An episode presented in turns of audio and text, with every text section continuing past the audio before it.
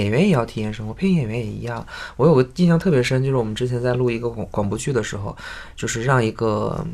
二十多岁的小姑娘，嗯，但是她的呃，我们叫声线相对来说年纪稍微大一点，啊让她去录一个六十多岁的老奶奶，嗯然后她当时录录录，我们说啊，录得真像，然后但是我们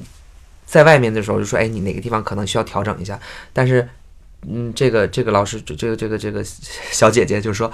不是啊，我平常看我的奶奶就是这样的啊，这就是注注重观察生活。嗯当时我觉得哇，哦，就好，就这样了， 就是这样，因为我我可能有的时候哎没观察到这一块儿嗯啊，他观察到了，那他表现的就是真实的，就是这样的，所以我们也需要观察生活，体验生活。